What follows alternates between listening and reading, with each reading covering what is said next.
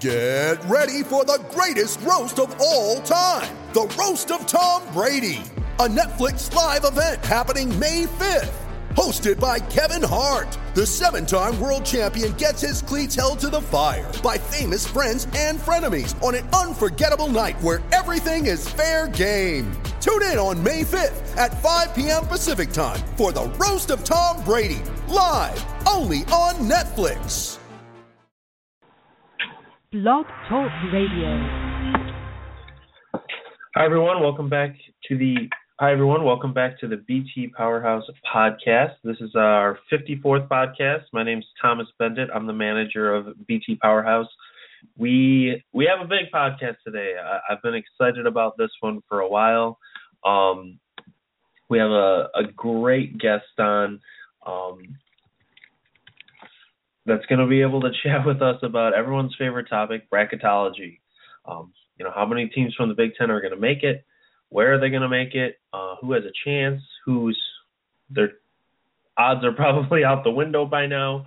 Um, a lot of exciting stuff to talk about. You know, I I know some people, you know, they don't kind of get around to the bracketology stuff until uh, until late February, March, but really this is the time when you you can make or break your resume um, to actually get in.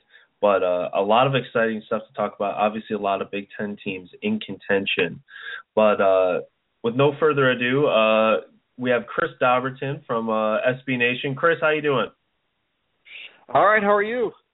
Great, great. Yeah, excited to talk about uh, bracketology uh, so early.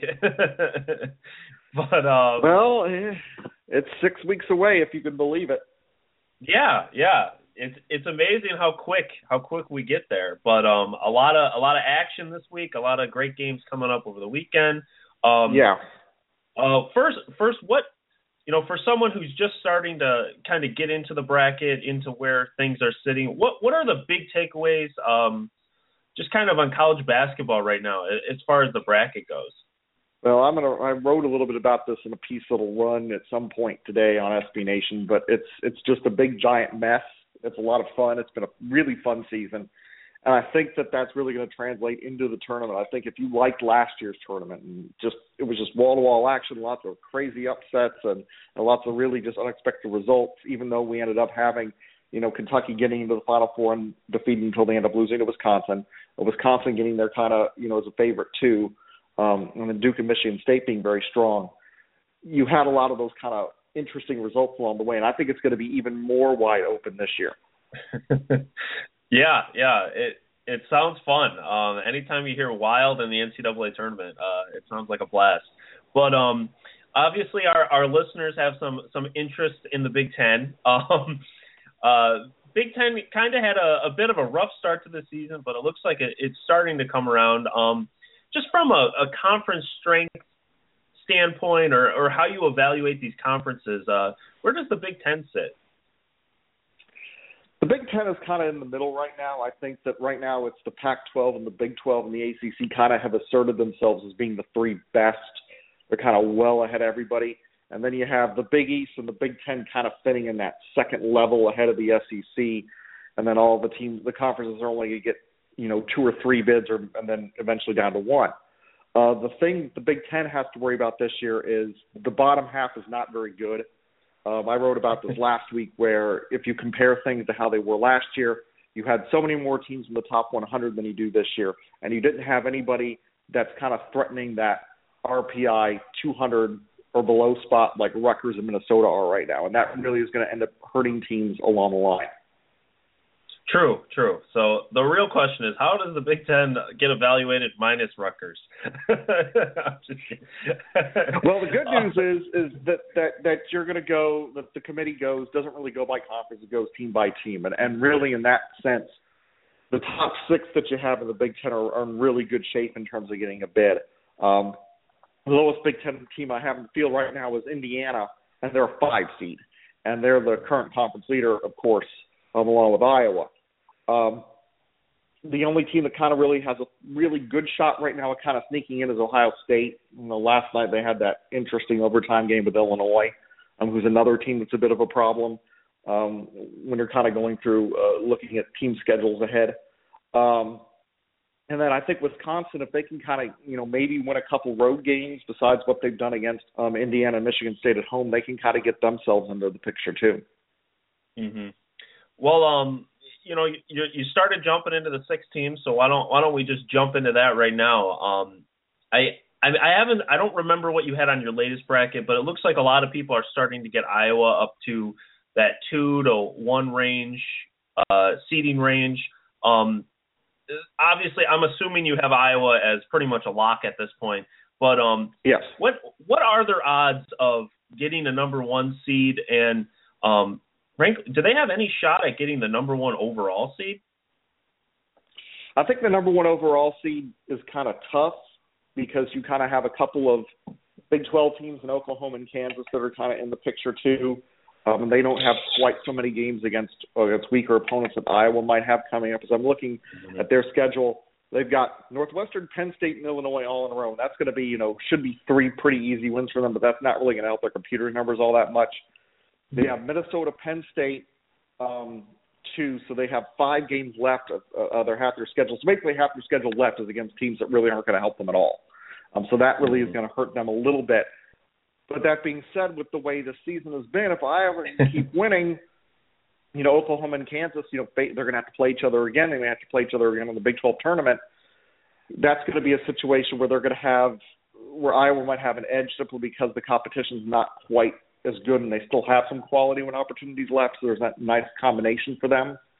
Um, North mm-hmm. Carolina is another team to keep an eye on because I think really right now they're the team that if you take out kind of some of those early results and Marcus Paige's out, they are probably the best team in the country at the moment. I think they're really the other big threat to Iowa. Mm-hmm. All right, yeah, uh, it, it'll definitely be interesting. I know I, w- I was talking about that uh, on Twitter this morning. Was just that uh, you know Iowa's already kind of passed its gauntlet. Um, you know, obviously they went down last night to mm-hmm. Maryland, mm-hmm. but um, you know they swept Purdue, they swept Michigan State, and and really they kind of have that that easier uh, uh, they had a pretty front loaded schedule, I guess is what I'm trying to say. Yeah. And uh it things definitely should get easier for them. Um and yeah, winning winning those games you should win will, will obviously be be important in that uh that equation. But um you know, I mentioned them for a second there, but I I think I mean maybe you'll disagree, but um it seems like the the Big Ten second team in terms of seeding right now is Maryland. Um they get the big win over Iowa last night. Uh, how do you see the Terps kind of factoring into the the seeding right now in, in March? I have Maryland and Michigan State kind of right next to each other right now, and and the Terps really should be higher, and a lot of other people probably have them higher, um, based more on potential than what they've actually done. Because that Iowa win was their first win against a top 50 opponent all year. They were you know 0 3 in games going in, but all those three of those games were playing the road against North Carolina, Michigan State, and Michigan. So that was the first time they actually got a team like that on their home floor. Um, when you think about you know Georgetown kind of being down this year, um, and it's the same kind of situation for the for the Terps as they're going to really have to pick up some more of those quality wins to actually have a chance. And looking at their schedule, it doesn't really bode all that well for them either because they have two games with Purdue left and they play Indiana on the road to finish up the conference schedule. But otherwise, and they have Michigan coming in on February 21st. They have four games left that are pretty good, and the rest are kind of eh, middling. Potential trap games coming up at Ohio State and Nebraska on the road, which which they'll have to really be careful on those two road trips coming up. Mm-hmm. Yeah, yeah, I agree. I, I think. uh you know that was so huge just because I, I know a, a lot of our readers and listeners were kind of wondering you know was Maryland kind of overhyped, overrated coming into the year? Um, but they finally get a win over over a big team in Iowa last night, and looks like they're they're picking up steam. But um, but moving to the other team uh, that you mentioned that you have right with Maryland, Michigan State. Uh, I, don't, I don't think there's any debating uh, in the Big Ten. They had the strongest non-conference performance. Uh, they beat Kansas, oh, yeah. beat beat Florida, beat Louisville. Um, kind of gotten beaten up a little bit in conference play, but um, they have a what looks like a pretty a pretty decent schedule coming up. Um, how do you see things uh, shaking out for the Spartans? I think the Spartans are kind of in position to make a run, but I think that losing those first three games with Denzel Valentine back really kind of dug them a bit of a hole because they're still three games out.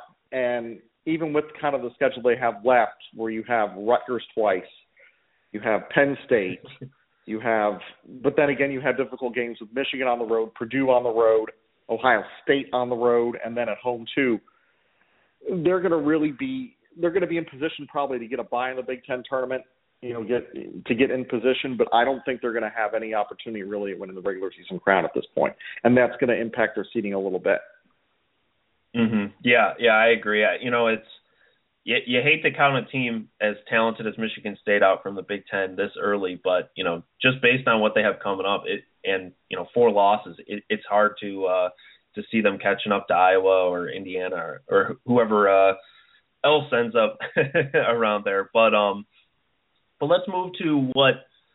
Again, I, I'm I'm just kind of operating on what I've seen, sort of on the seedings in the order. Mm-hmm. Um, so if, if you if you disagree with this, uh, definitely shout out, and uh, I, I'm sure listeners will be interested to hear. But the next one down um, that I've seen uh, is typically Purdue. Um, yep.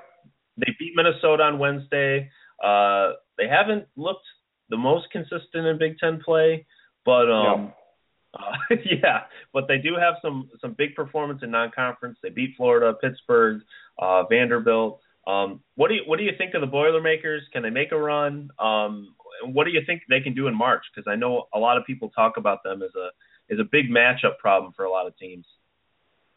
Yeah, their size. I mean, uh, you know, I'm a Florida fan, so that was kind of one of those few games this year where, the, where where Florida was really kind of out of it pretty quickly, simply because their front line is just so dominant. And when you take on a team that doesn't have quite the experience in the front court, that's going to be a big issue. Um, I think that it's really going to depend a lot on the draw for the Boilermakers. Right now, I have them as very last four seed, so they're right at the edge of that protected seed group where they're going to probably end up being sent out to somewhere like Spokane or Denver. They're going to get an unfavorable matchup probably in the in the round of 32. Where right now, for example, I have them getting the Baylor Chattanooga winner, and Okay. don't automatically anoint that as being Baylor because Chattanooga actually won it at Georgia and at Dayton during the non-conference. They're pretty dangerous little team there, and that and that Baylor matchup, if they would get it, would be very interesting. But that would potentially kind of limit their success.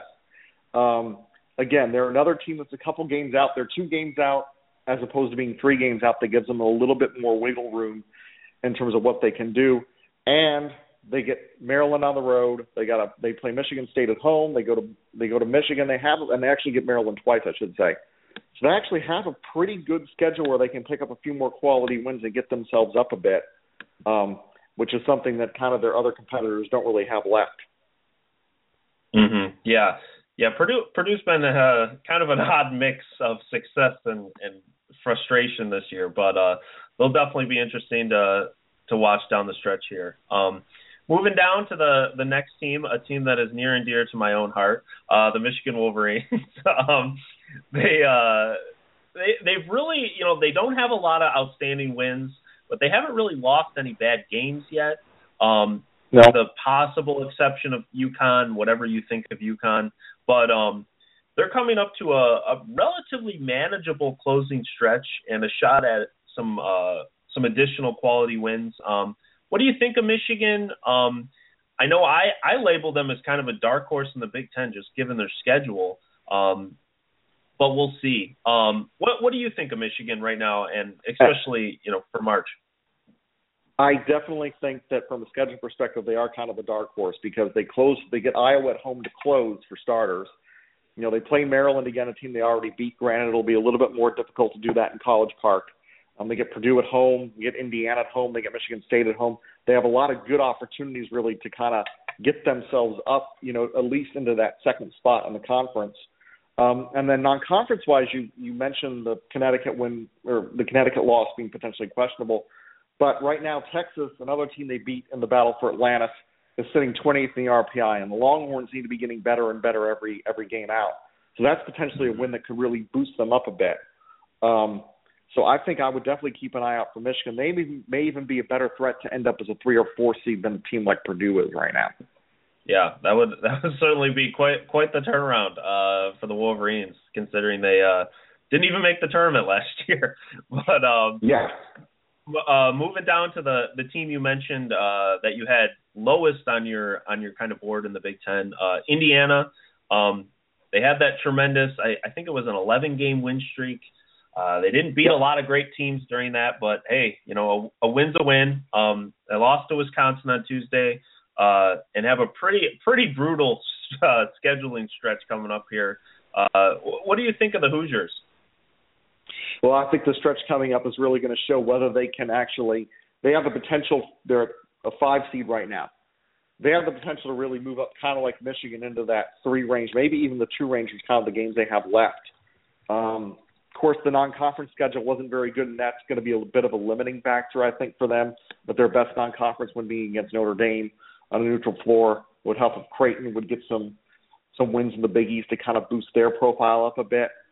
But yeah, this schedule coming up really is going to make or break. I think they're in good shape of getting in either way, but these last 10 games are going to really help determine whether they're going to they're going to end up being kind of a top 16 type team or they're going to be kind of stuck where they were last year, right smack dab in that middle of the bracket.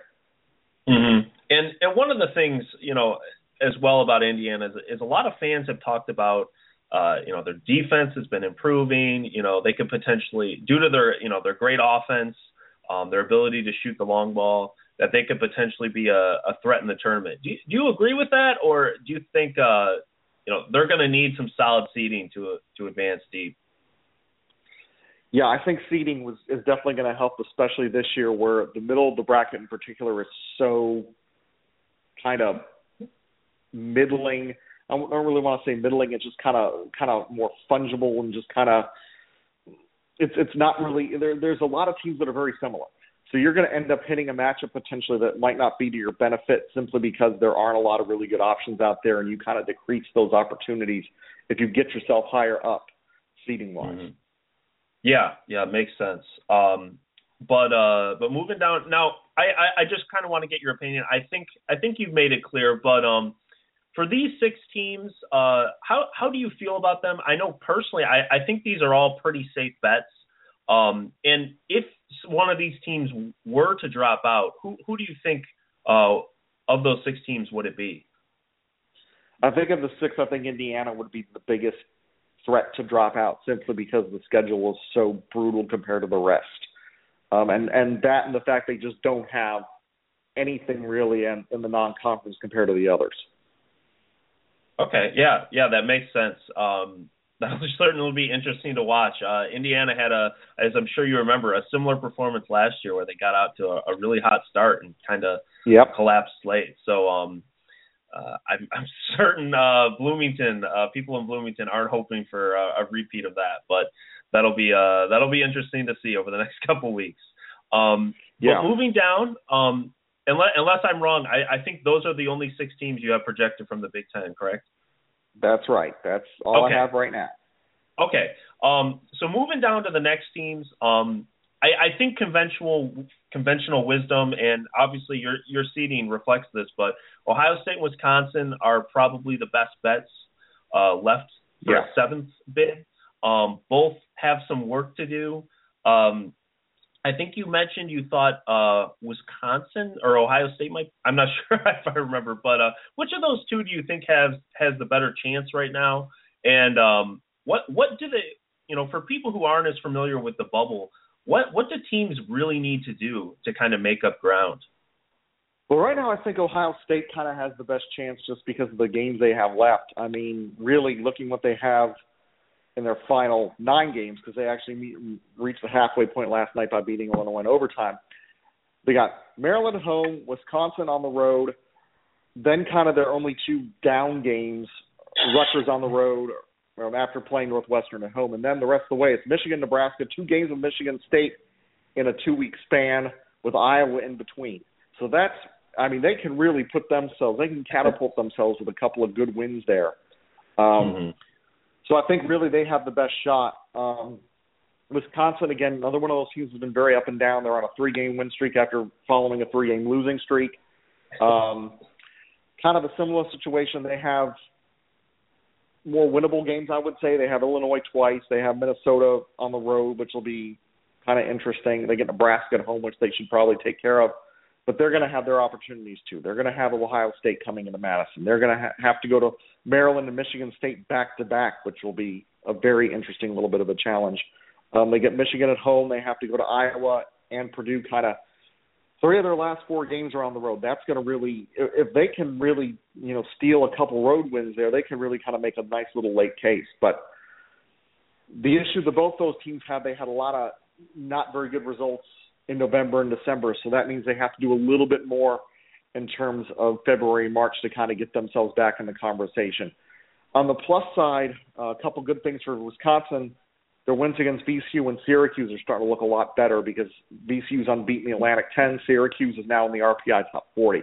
So that's going to really give um, Wisconsin's computer numbers a nice little bit of a boost. Um, Ohio State, their best win is against Kentucky, and Kentucky's kind of been inconsistent too. Um, mm. But they really kind of have to hope that Kentucky really makes a run in the SEC and at least gets to second to kind of keep their computer numbers up. Mm-hmm. Yeah, yeah, I completely agree. You know, I, I think one of the the big things that that people don't talk about as much, which uh, which you just mentioned, is that part of it, you know, it really is just luck. You know, hoping that the teams you beat uh, end up doing something yep. in their in their conference play. And um, unfortunately for Ohio State, they're really pinned to that to Kentucky because that's that's really the only team, or uh, I guess maybe Northern Illinois is okay, but that's really the only yeah. significant team they beat in non-conference play. Um, so yeah, the uh, really Ohio State. It, it's odd to think how much of their their resume depend on SEC games right now. but um, yeah, that that four game stretch where they lost the last three games of their exempt round robin and then lost to Virginia. That really that put them in a gigantic hole. Mm-hmm. Yeah, yeah, I, I completely agree. It, it's kind of amazing that they're even kind of shooting back up, just given how how rough that start to the season was. Um, you know, middle December they're sitting at four and five, uh, and now we're talking about them as potentially making a run. Obviously, they they're still out of the the picture now, but um, yeah. Um, but moving down a little bit, um, I know you don't necessarily do a ton of NIT coverage, but um, I am curious though, who who do you think from the Big Ten could potentially get in that picture? Because um, I I don't think unless I'm uh, missing something, you think anybody really has an at-large chance outside of those eight teams? Not really. I would think that that if they don't get selected, I would think that Wisconsin and Ohio State would be obviously shoe-ins for the NIT. They'd probably get a high seeding, not necessarily a one seed since those will go to the last four teams that are left out of the tournament, maybe a two seed potentially. Um, mm-hmm. Nebraska, I think, would be a good NIT pickup, and so would Northwestern, um, which would be a nice little building block for them. You know, again, it was a situation for the Wildcats where they underscheduled in November and December, and and that really put them in a bad position. You know, where they have a 15 and seven record right now, but there really isn't anything there. Mhm. Yeah, and I I felt so bad for those couple of months where I just kept saying, you know, I can't buy into this win streak because they're not beating anyone. Um, but uh, yeah, definitely a, a rough sort of collapse or again, I don't even know if it's a collapse because they really didn't win against anyone significant uh, during that it win really streak. Isn't. But, mm-hmm, yeah, it, it's really just kind of them performing at the same level. But uh, but yeah. Anyway, uh, Chris, uh, thanks for joining us. Um, before we let you go, though, I did have one question. Um, I know it's still early, but uh, I'm sure you get this question a million times. But do you have any sleepers, uh, potential Cinderella teams right now uh, that you're thinking about for March? Wow. Well, considering we have a whole bunch of kind of mid-major teams right in the middle of the bracket who could win a game or two, Wichita State has come back. Um, they I saw them lose to Iowa in the third day of the Advocare Invitational Orlando, and they looked absolutely horrible. That Fred Van VanVleet, he's back. They've really picked themselves up. Valpo, I think, is a dangerous team that's going to be in that nine or ten seed range. Um, I saw them blow the doors off of Iona, who's not been as good as they've been the past couple seasons um, in Valpo's first home game back in November. Um, St. Mary's is kind of a dangerous team just because of their offense. Um, and then further down, kind of in the 12, 13 range, Chattanooga, simply because they've beaten Dayton on the road, they've beaten Georgia on the road, they beat Illinois on the road, so they have experience winning in hostile environments. Um, if, uh, whoever wins the Big West, UC Irvine or Hawaii in particular. I mean, if you saw the Diamond Head Classic, you you know that that Hawaii is very capable of knocking off a three seed type team as they took Oklahoma to the limit in that championship game. Um, the Sun Belt, Little Rock, and especially UT Arlington, who beat Ohio State, might have a shot. UT Arlington lost, you know, one of their key players and has kind of struggled since then. Um, so those are kind of the teams I have my eye on right now. All right. Well, uh, definitely interesting. And uh, Chris, we appreciate your insight. And uh, where, where can people check out your stuff? All right. Well, my bracket runs every Tuesday on SBNation.com. Uh, Fridays, I do kind of a, a bubble watch lot type piece, which the first one of those will run today. Um, so that'll be on Fridays, and then every day, usually I have a TV preview and a recap. Though it's going to be a little bit weird this weekend as I'm getting ready to move. Um, so that coverage, and that's over on blogging the bracket. And you can follow me on Twitter at Chris Dobbertean. All right, Chris. Well, thanks again, and uh, hopefully you enjoy a weekend packed with college basketball. I'm sure. All right. Thank you, Thomas. thanks. Uh, again, as a reminder to everyone, that was uh, Chris Dobbertean. Uh, does great work for SB Nation uh, for their bracketology stuff, and and really really covers a lot of the teams that a lot of the I don't want to call it the mainstream media, but uh, but a lot of the media doesn't really talk about. But um, some interesting thoughts. I think I uh, I largely agree with Chris's evaluations uh, regarding the Big Ten's uh, NCAA hopes. Um, and and really, you know, I, I think you have six teams that are pretty safe bets right now. Um, even Indiana, who he mentioned could potentially be the questionable team just due to the the upcoming schedule and sort of the soft wins. Um, even them, they they're still favored in a, a decent hunk of their games remaining. I mean, they're sitting at 17 and four, seven and one in the Big Ten. That just feels like it, it would take an epic collapse you know, for them for them to miss it. You know, they do get they get a Nebraska team at home, they get Purdue at home. You know, they still have uh what one, four, five. They still have five home games left. Um, and I know they're not necessarily against the best teams, but even if they just win at home, you know, they're gonna get in. You know, it's not it's not much of a debate. But um, so I, I think at this point you have to feel good about six teams, barring you know some collapses from someone. Obviously, the the teams at the most risk are probably Michigan and Indiana. But um, as far as the the bubble goes, um, I agree. You know, I, I think Ohio I think Ohio State is sitting better, and the reason why I think they're sitting better to make a run is just the way the schedule sets up. You know, he mentioned Wisconsin having those opportunities for big wins, and I completely agree. Um, but they played like so many of their tough games at home already meaning that the tough games remaining, most of them are on the road. Uh, you know, Michigan State on the road, Iowa on the road, Purdue on the road, um, Maryland on the road. You know, those those are going to be tough games to win. Um, and even even if they just lose to Maryland on the road, Michigan State on the road, Iowa on the road, Purdue on the road, they already have eight Big Ten losses. Um, so your max record is ten and eight. um, I I don't think so. I mean, and and your max overall record under that scenario is 18 wins. I it just without them scoring some road wins, uh, to me it Wisconsin it's just going to be tough. Uh, I I don't think that team's ready to to go on the road and win those type of games. Um, for see on the on the other side though, Ohio State has a lot of those games at home. You know, they get Michigan State at home, they get Iowa at home. Uh, they get Maryland at home. Um, what's left of Northwestern, get Michigan at home. You know, they have a very home centric schedule over the next couple of weeks. So I, I do think they have the better shot at making a run. Um, and really last night, you know, picking up a, a conference road win over Illinois, certainly uh not a, a win to raise a banner over something, but a nice little win to add to the resume.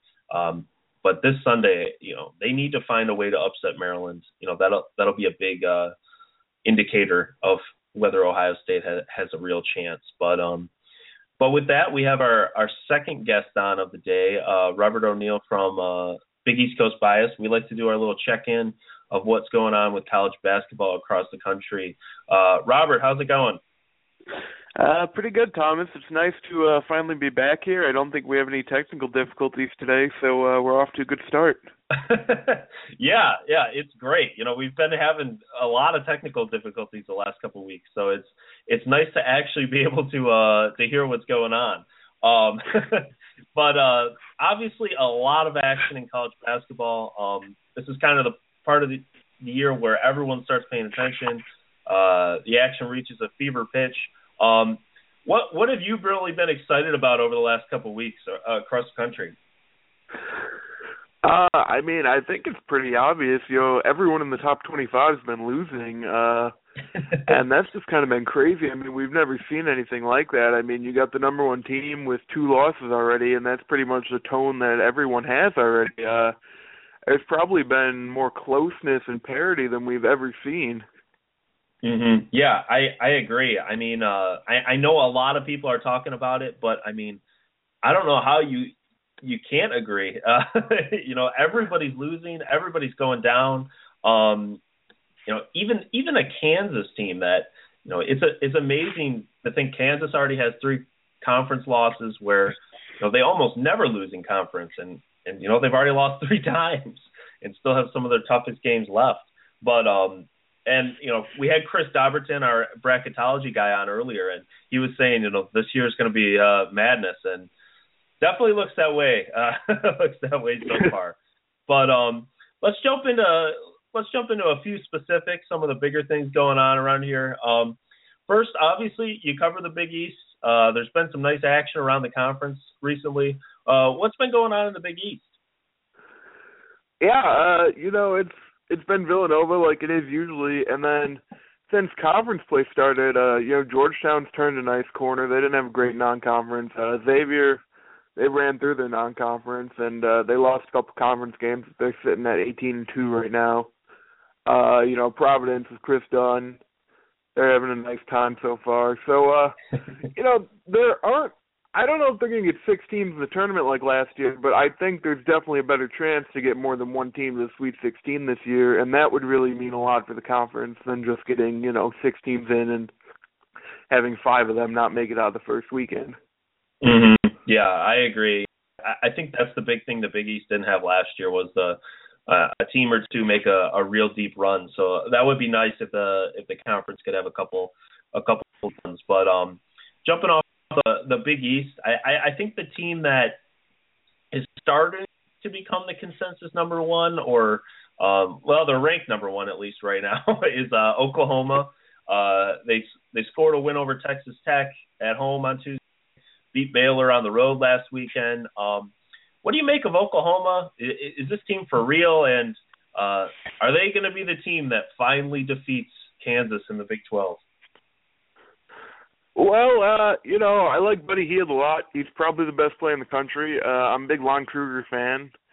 And uh, you know, I don't know if they're necessarily a great team, but I think in terms of this year, they are definitely the best team. I mean, it's a year where there are no great teams, and that's okay. I mean, Oklahoma beat down Villanova in the non-conference, and then, you know, they lost to Kansas, but they've beaten Iowa State uh, in Oklahoma at least.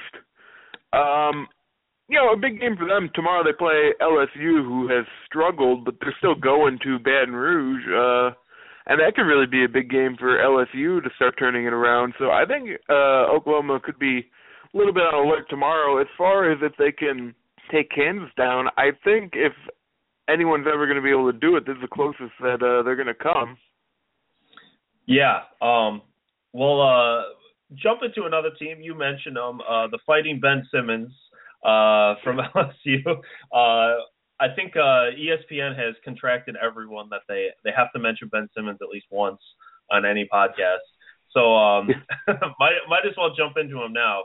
Uh, what's your reaction to this LSU thing? Um, I guess do you think they're legitimate? Because I I have very strong opinions about LSU and they're not necessarily the positive, positive ones.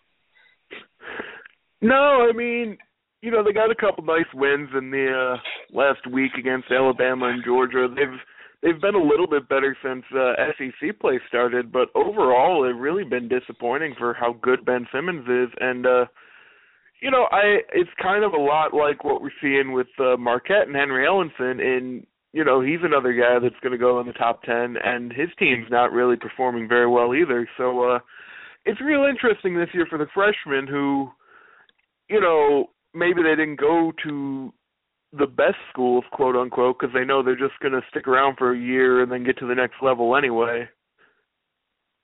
Mm. Yeah, yeah, it's. I, I think the thing that that just bothers me so much about LSU is, you know, Ben Simmons is a great player. I, I wouldn't deny that for even one second. Um, he's probably he's one of the best players in college. He's probably going to go high in the NBA draft. He's probably going to be great in the NBA. You know, I'm that none of that would shock me in the slightest. But the thing that bugs me is you know, when LSU is getting this massive attention, when there's a decent chance they won't even make the tournament, and legitimately very good teams like Iowa are getting mentioned casually, you know, once or twice. Yeah. You know, an Iowa team that, you know, I want to see LSU go and win a road game at Purdue, at Michigan State. Like, good luck with that one. And uh yeah. and we're just spending so much time. Like the NBA guys, sure, like talk about Ben Simmons all you want because he's going to be a huge factor there. But um, I, I, I just don't think this is one of the most compelling stories of, of college basketball. That's just my opinion. I feel like we're getting force fed it by the NBA guys because they think Ben Simmons is going to be a big prospect. but uh yeah, anyway, end my rant about Ben Simmons. Uh I figured I'd I'd throw it in there. But um but let let let's jump out west for a second. Um, we haven't talked about the Pac-12, but uh, the team that's quietly been asserting itself the last few weeks. Well, I should say quietly uh, has been asserting itself has been uh, Oregon. Uh, the Ducks have won six of their last seven. They beat USC, they beat UCLA, and uh, they beat Utah on the road. And then they score that monster win last night on the road at Arizona, um, a place that almost no one wins. Uh, what do you make of Oregon? Are they a real contender? Um, because I know people are saying, you know, they might be a one seed in March.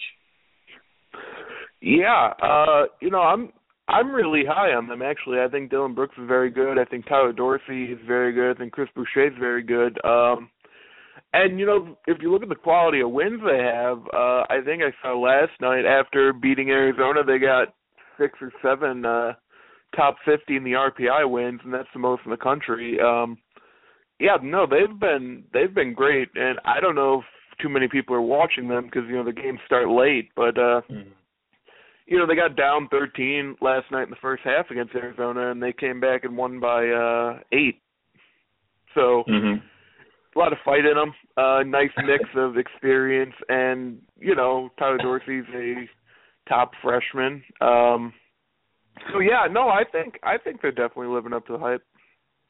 Yeah, I agree. I I don't know if I thought they were going to be quite this good, but I definitely thought they were going to be a contender in the in the Pac-12. Um, Brooks, I mean, he's one of the best players in the country. I don't think there's any denying that. Uh, Dorsey, as you mentioned, has been great, um, and I, I think those are the two big guys who are going to determine uh, how far they can go. Um, they do have a, they do have a pretty challenging schedule um, which has a lot to do with just the fact that the Pac-12 is definitely having an up year. Um, you know, they've, it's kind of been Arizona and everyone else the last few years, but this is legitimately a, a pretty conference. I think they're going to have a, a pretty solid slew of big uh, bids in March, and uh, but I think Oregon's setting up well. They have a, they have a lot of home games over the next couple of weeks, and you know they can win the Pac-12 and and really grab a, a high seed here. But um, but yeah, so uh, I guess that's a little snapshot of, of what's going on out out west. Um, but jumping, moving, uh, I guess cross country here over to the East Coast. Um, the the team that I, I feel like people are starting to get back on after being down on them for a while. Uh, North Carolina, they they they're now up to 18 and two. They're seven and zero oh in the in the ACC. They've beaten Syracuse. They've beaten NC State. Um, they have some uh, a pretty huge game coming up on Monday at Louisville, but um, looks like they're starting to find their groove. Yeah, yeah, and uh, you know, ever since losing to Texas, they uh they're obviously on the big winning streak. Um and you know, I don't think they've played the best teams in conference play so far. So, like you said, that Louisville game is going to be pretty big. But uh, you know, they're playing who's on the schedule, and uh, yeah, they're coming together nicely. Uh, Brice Johnson's looked very good. Marcus Paige is still kind of getting into form, and Justin Jackson's been good. Uh, yeah, no, they've they've been very good. Mhm. Yeah, I I agree. I I'm still not sold on them. I know a lot of people uh are starting to get in into the campaign for North Carolina for number 1. Um I'm not that sold on them yet just because you know, they've won what like I think 11 games in a row, but their best win is maybe uh Syracuse. I mean, a road win at Syracuse is definitely noteworthy, but um you know, it, it, it's not what Oklahoma's been doing. and Yeah. I think uh, you know, if they if they beat Louisville on Monday, then yeah, I, I think they have a legitimate case. But until they beat a, a legitimate top twenty five uh caliber team, um I, I just really can't buy into buy into them because they they really haven't had it. They have yeah, really they have one great win this year. They have a bunch of solid good wins and good wins, but um outside of the Maryland win in in the beginning of December, they don't really have any uh top end wins. So that Louisville game will be huge. But um we you know mentioning Louisville, uh they they've kind of been on a, a bit of a run them themselves over the last couple of months. They they did lose that rivalry game to Kentucky. They lost to a oddly good Clemson team. Uh, they've kind of been all over the place. But um what do you make of Louisville? Yeah, I don't know if a lot of people are uh talking about Louisville and uh you know, that's a mistake. We know what they're going to be, especially come March. You know, they're going to be high seed. They're going to be tough out, as they always are. Uh, yeah, you know, they've been pretty good too. They haven't really played anyone in the ACC yet either, but they play Virginia tomorrow, and then they play North Carolina. So there's a chance right there to uh, get two big wins, make people start talking about you.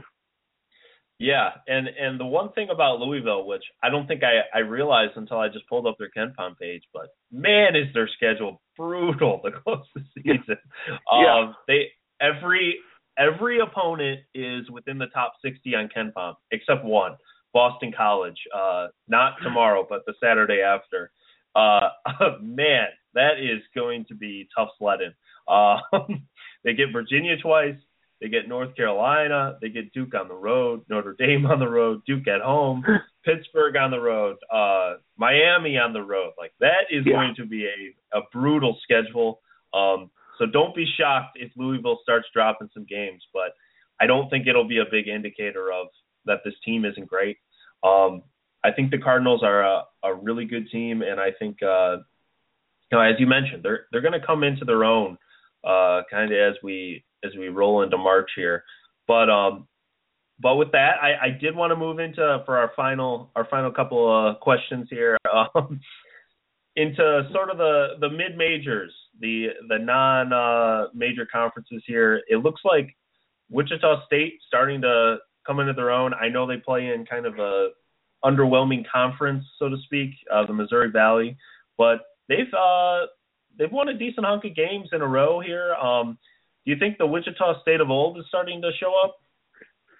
Yeah, you know, I think their big problem because you know they started the year two and four. They took the losses to Iowa, you know, Alabama, USC. They didn't have Fred VanVleet for um a good chunk of those. He got injured in actually one of those three games, and then I know they had someone else get hurt when they were uh down in Orlando for Thanksgiving. So you know they had a couple injuries they had to deal with. Um and yeah, no, I think they're finally they're starting to come what they were last year. I think the Missouri Valley's probably theirs to lose, obviously as it usually is, and I think it's probably a one bid league this year. It's not very strong, uh, even with Northern Iowa having the win over North Carolina earlier in the year.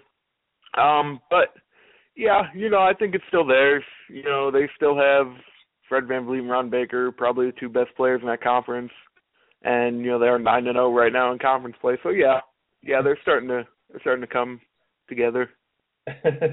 yeah, I, I, I think the one thing that you mentioned that is going to be important though for Wichita State is that um, they didn't have a great performance in non-conference play. You know, they they did beat Utah, they did beat UNLV, but they did lose five games, including a to a pretty underwhelming Alabama team. Um, uh, Seton Hall on the road, I, it's not the worst loss. Tulsa on the road, not the worst loss, but probably not uh great, you know, quote unquote good losses. But um so they don't they don't have a ton to play with here. They really do have to be excellent in conference play, um, and or win the the tournament to really get a great seed. So I, I think that is a little bit of a storyline to watch on Wichita State. They they need to race through conference play uh, if they're going to end up with a with a quality seed to to do some damage in in March. But um, but yeah, that's that's about all I had. Um, uh, Robert, you you have any thoughts on uh college basketball, the Big Ten, the Big East, anything going on here before we let you go? Uh, no, not really. I mean, I was trying to think last night, just kind of get a rough uh, Final Four idea going, and I could only name probably one or two teams that I would be comfortable putting in the Final Four right now. So, uh, and you know, it's it's going to be February next week, so it's really late in the year for us to have you know no idea what's going to happen, and oh, I yeah. I kind of like it yeah, it, it it's gonna be fun. I I know personally, I I haven't even thought about that because it's like last year, I felt like it was pretty obvious a couple of those teams were gonna make it. Um, yeah. But zero idea this year. but uh, but anyway, uh, Robert, thanks for joining us, um, and we look forward to having you on again. Yeah, thank you. Thanks. Um, anyway, for everyone uh, wondering, again, that was Robert O'Neill. He writes for SB Nation's Big East Coast Bias. Uh, surprisingly, it covers the Big East. um, I, I, don't know if he does a ton of writing outside of that, but um, they do a great job over there on the covering the the Big East Conference, and uh, happy to have him on to kind of chat about what's going on outside the Big Ten. But um, before we before we end the podcast this week, I, I did want to give a little bit of a snapshot of this weekend uh, what's going on around the conference. Um, unofficially, so to speak, I I refer to this week as Danger Week, and that's because um, so many of the top teams are facing so many of the bottom teams in the conference, and and not just the top teams, but the teams that are projected in the NCAA tournament. You know, the bubble teams we were talking about, Ohio State, Wisconsin. Um, this, this was a week where really a lot of damage could be done. Um, you know, Rutgers, uh, they played two NCAA. You know, again, I'm just going to call them NCAA tournament teams, even though it's a projection, obviously. But they faced two NCAA tournament teams.